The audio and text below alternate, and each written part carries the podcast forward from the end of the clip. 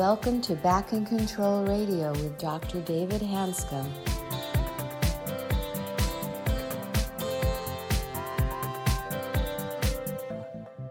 Hello, everybody, and welcome to another episode of Back in Control Radio with Dr. David Hanscom. Uh, David, I understand you have a special guest in the studio today. I do. I'm very excited about having him. He's uh, one of my favorite people. Um, his name is Marc Moisi. He's a neurosurgeon. He's a chief of spine surgery at Detroit Receiving Hospital. And we go back a long ways, probably five or six years now. And he's one of my fellows, and we're very proud of what he's done, what he's accomplished. He is a superb surgeon. He's also been extraordinarily open to learning and teaching. And I, brought Marc on today, and this I'm sure will be many of few one of many future podcasts with him because his insights are quite remarkable. But right now, he's actively training many neurosurgical residents and fellows. He's in the trenches as chief of neurosurgery at Detroit. And he has a lot going on, but I wanted him to discuss his background, how he came into our program as Swedish, and some of his evolution of thinking and and uh, looking forward to talking to him. So anyway, welcome, Marc. Appreciate you having on the show. Thank you so much for having me. It's an honor and a privilege uh, to collaborate with you again, uh, uh Dr. Hanscom. So, Marc, what uh, just give us a little background about how you found out about Swedish, where you were at in your training, and when you came in. When we first met, where was your general view of surgery indications, performance, et cetera? What was your general outlook at that point when you first started? What? How many years ago? Was that six years ago? Four years? It's six years. Yeah, we met in uh, January of 2013 when you interviewed me. Okay. Wow. Yeah, it's it's almost a lifetime ago at this point. One of us is getting old quickly here, aren't we?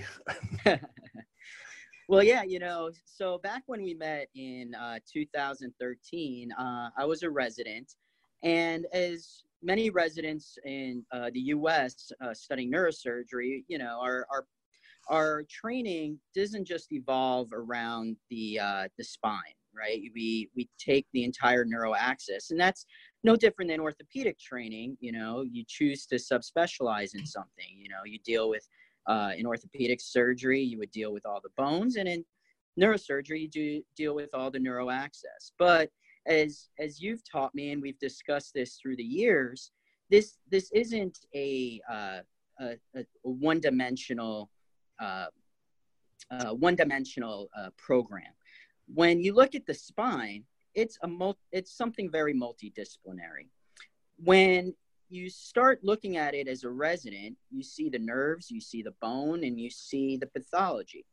But then you know lo and behold we start talking to the patients and re- realize how different that is. You know it's it's not fixing a picture but treating symptoms and helping a patient and changing their lives for the better when initially um, i was trained what i used to see is okay patient has symptoms patient has this um, on a scan let's go fix it in the operating room. You know uh, and my thought process was okay great this is really easy. You know I, I see something on a scan i talk to the patient next thing you know you fix it. But looking through you know the um, you know uh, at, my uh, past and seeing how some of these patients did you know the the one problem with residency is you don't get that three month six month six year follow up of your patients. Right. All you get is a three to four day, maybe a two week, maybe a four week um, recovery period, and you say, hey, what I did was a great job. But when you look at these patients long term, that may not necessarily be the case. And having had a, a, a, very distinct interest in the biomechanics of the spine, I seeked out a place where I could really learn about it.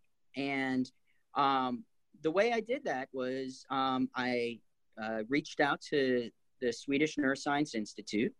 Um, and, you know, fortunately, you and uh, the rest of your partners and colleagues took me on, and the rest is just history at this point. How is your, now you've been in practice for a couple years, think back, and I don't think it's just your residency training, just in general with residency training, you're right. It's a very small snapshot of a patient's life And I will tell you, as an orthopedic resident, I was not really trained in non operative care. And I honestly had no clue how important non operative care was. And surgery was just one of those tools that you use to solve a patient's problem. And in isolation, really wasn't that effective. What are some of your paradigm shifts as far as the non operative care paradigm?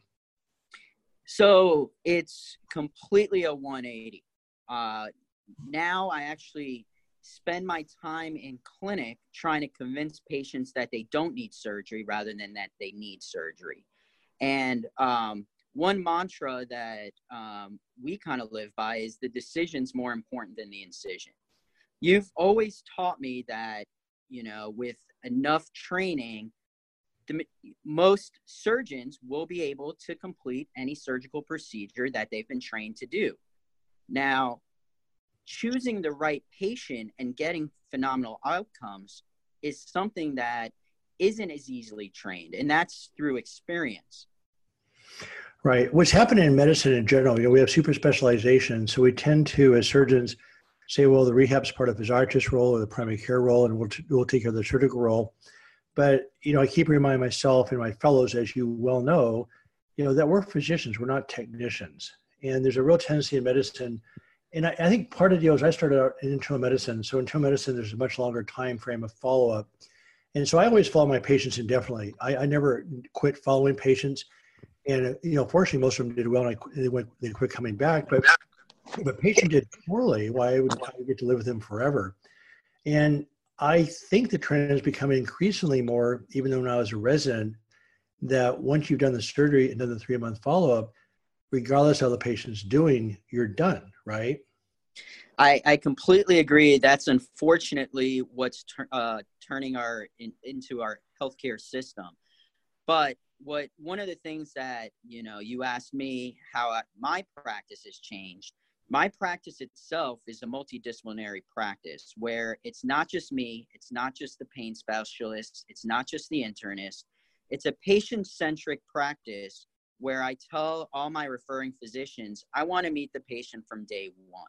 And that doesn't mean I'm going to offer him surgery. I'm just going to be their cheerleader and push them in the right direction to optimize their care, whether it's through pain control, whether it's through uh, using um, uh, people like Dr. Howard Schubiner, who I work with very closely in town, physical therapy, ultimately the goal is not to fix a scan but to fix their symptoms and uh, improve their quality of life yeah i think we've also learned that you know oftentimes these bone spurs have been there for many many years but the symptoms may have started just a few months ago. Something changed. And what i find remarkable and i only figured this out the, the maybe the last 10 years is that people have unbelievable situational environmental stresses.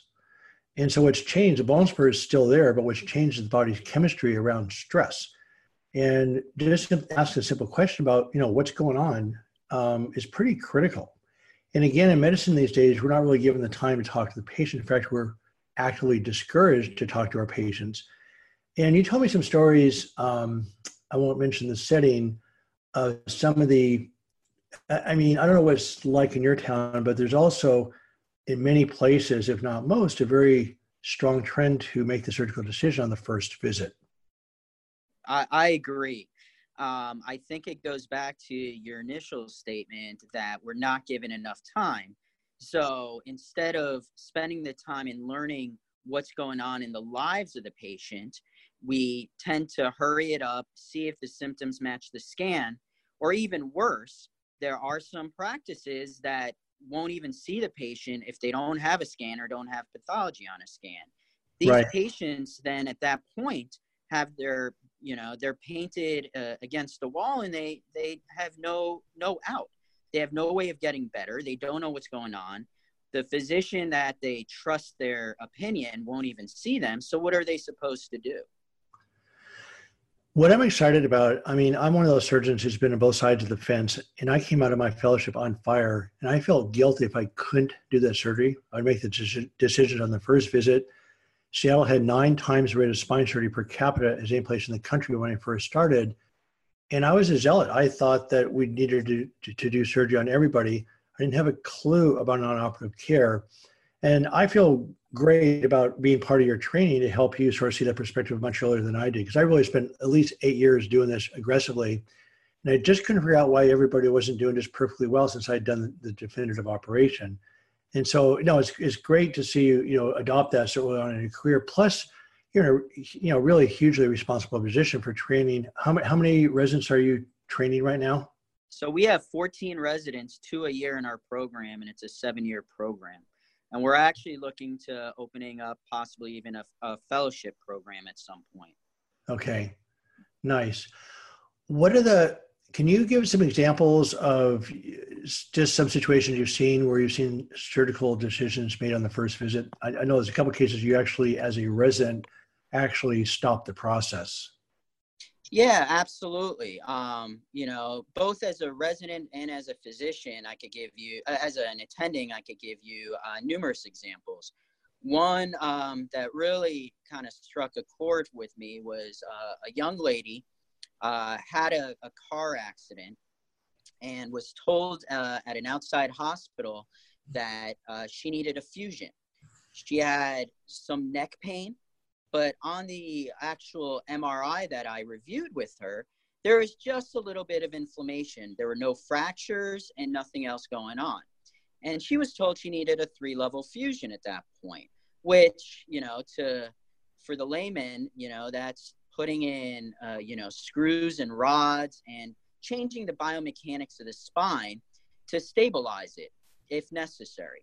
Right. So my first question with her was, you kind of hit the nail on the head a couple minutes ago. Was what's going on in your life?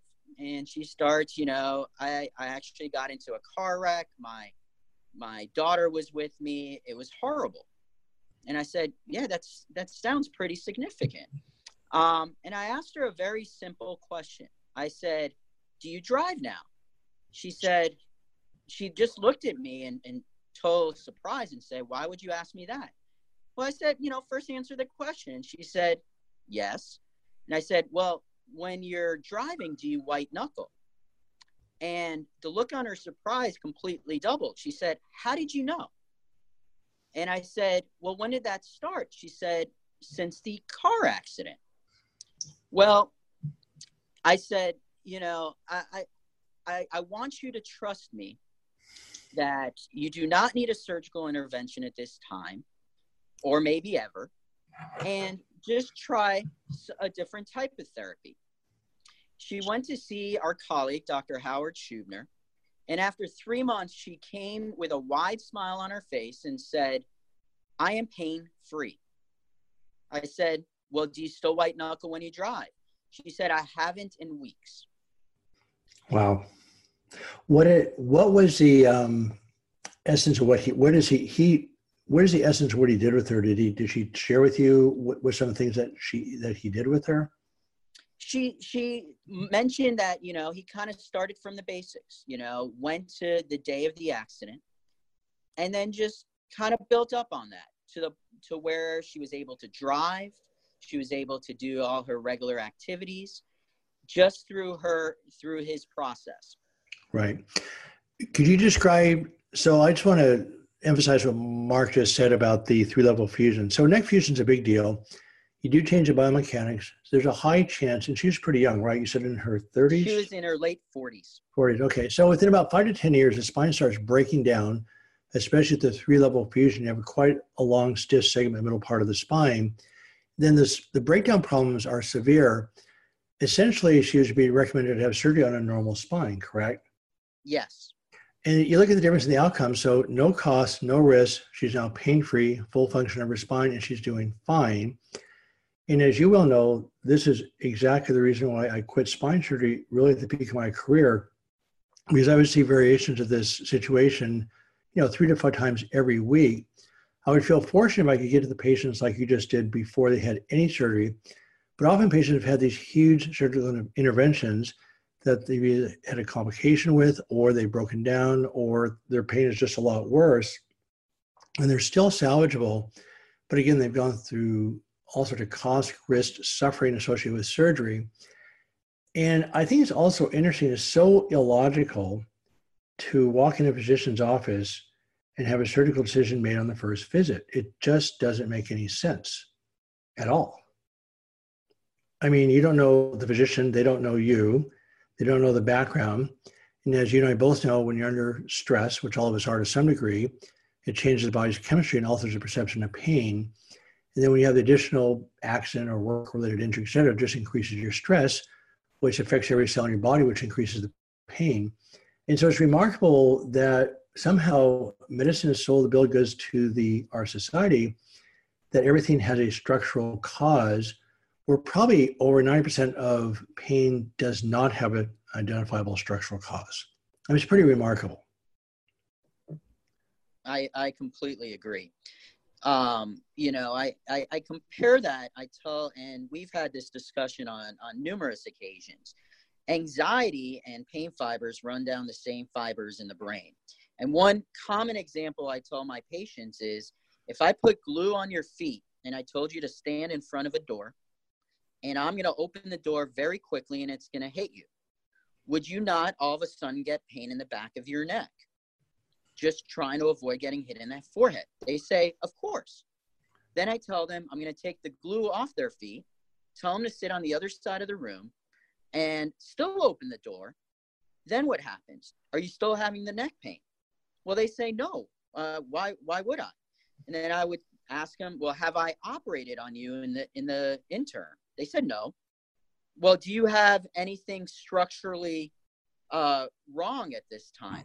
They say no. Well, then I ask them, well, then what happened? They said, well, I, I, I think it's probably the anxiety. And I told them our bodies are playing tricks on us with the anxiety such that our, our normal fight or flight response from when we were not living in homes and we were out wandering around the forest and we were wondering is the rustling in the trees what is that? Is that a animal about to jump out and and and pounce on us or is it just the wind? And our body's natural response to that is creating this this fear. Yeah no i agree. No i'm excited. So yeah no i 100% agree so we got about five more minutes here. I just want to just take a deep breath back and just think about the next five years. What are some of the things that you'd like to see in change in your? Let's just about talk about your program, for instance. Just things you'd like to see change. I know you're already made a lot of changes where you're at remarkably quickly. But what's some what's some part of your vision of how you want to see spine surgery change for a given patient, for general patients in general?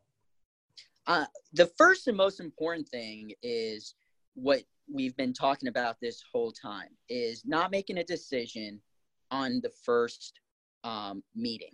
What I tell all my patients is I want you to go home, think of more questions, because what happens with a lot of patients is they are only going to remember about 10 to 15% of what we're actually telling them. They're going to be so, so fixated on what's going on and what's going on on that scan that they forget about everything else. Right. I want them to bring in family members.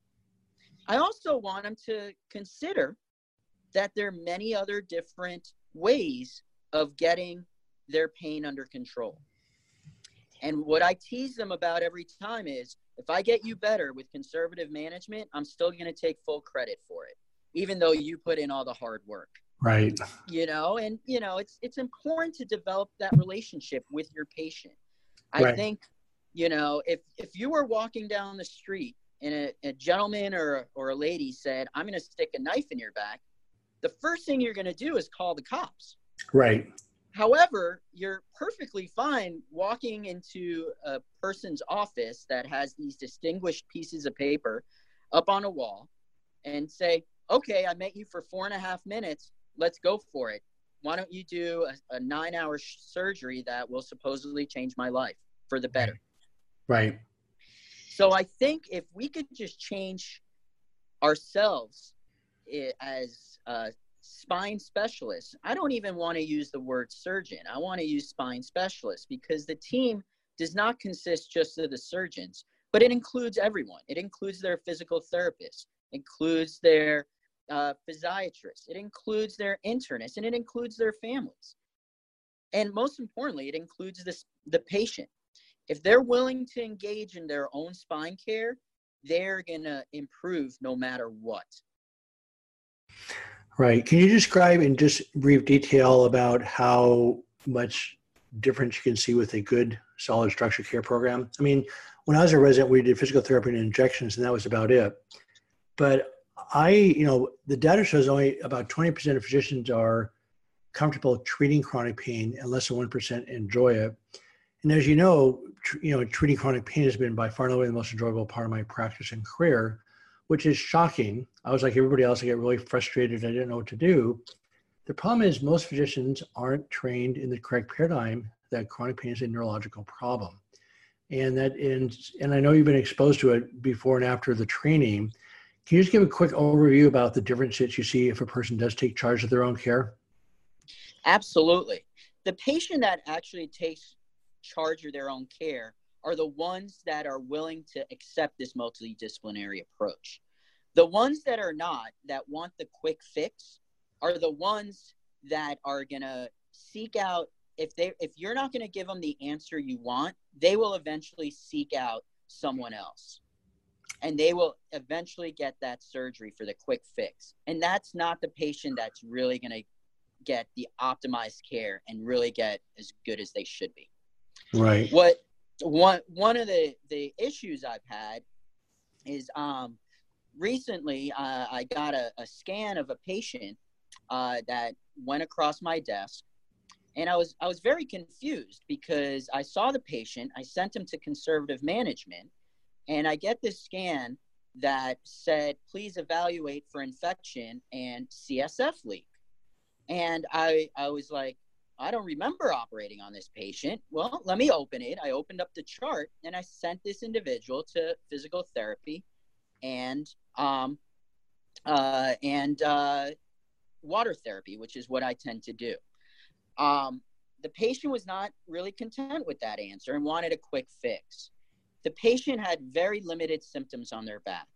They went somewhere else and they ended up with a three level fusion ended wow. up with an infection and a CSF leak. And a CSF leak is when the uh, the the bag that the nerves are in uh, gets a little bit of a tear, and it needs to be repaired.